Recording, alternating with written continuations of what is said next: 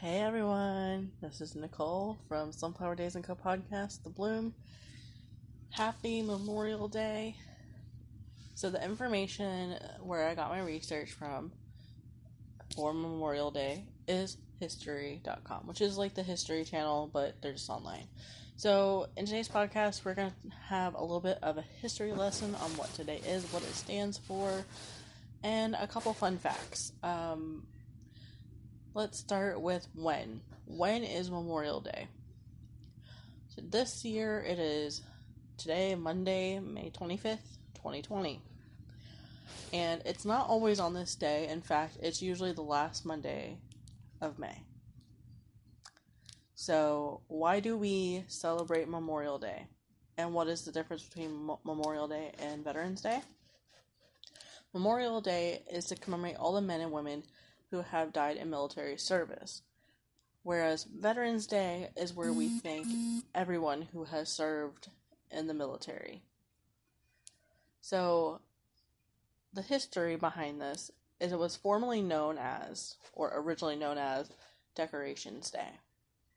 Which, when you think of Decorations Day, you have to think about um, the military uniform and like what their their pins and their little decorations are that they get for certain things that they have done while in service, um, like a Purple Heart, for instance. So the holiday originated in the years following the Civil War. Um, so it was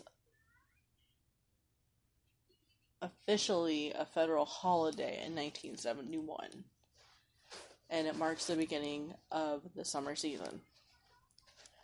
Now, a lot of people will go to parades, they'll go have family gatherings. This year may be different. We may still be in a lockdown type situation, but there are I'm sure there are lots of things that you can still do to show your appreciation from home. There's lots of ways to make content to where you can say thank you to those who have served and who did not make it back from the war. So you can visit cemeteries and memorials to give thanks. And this is just showing respect to the lives lost. Now, this year, I'm not sure if visiting cemeteries and memorials, I don't know how that's going to work considering social distancing and groups of 10 or more. So it just kind of depends on where we are at that point. Some people will pin the poppy flower onto their shirt and wear that, and that is a way to honor those lost as well.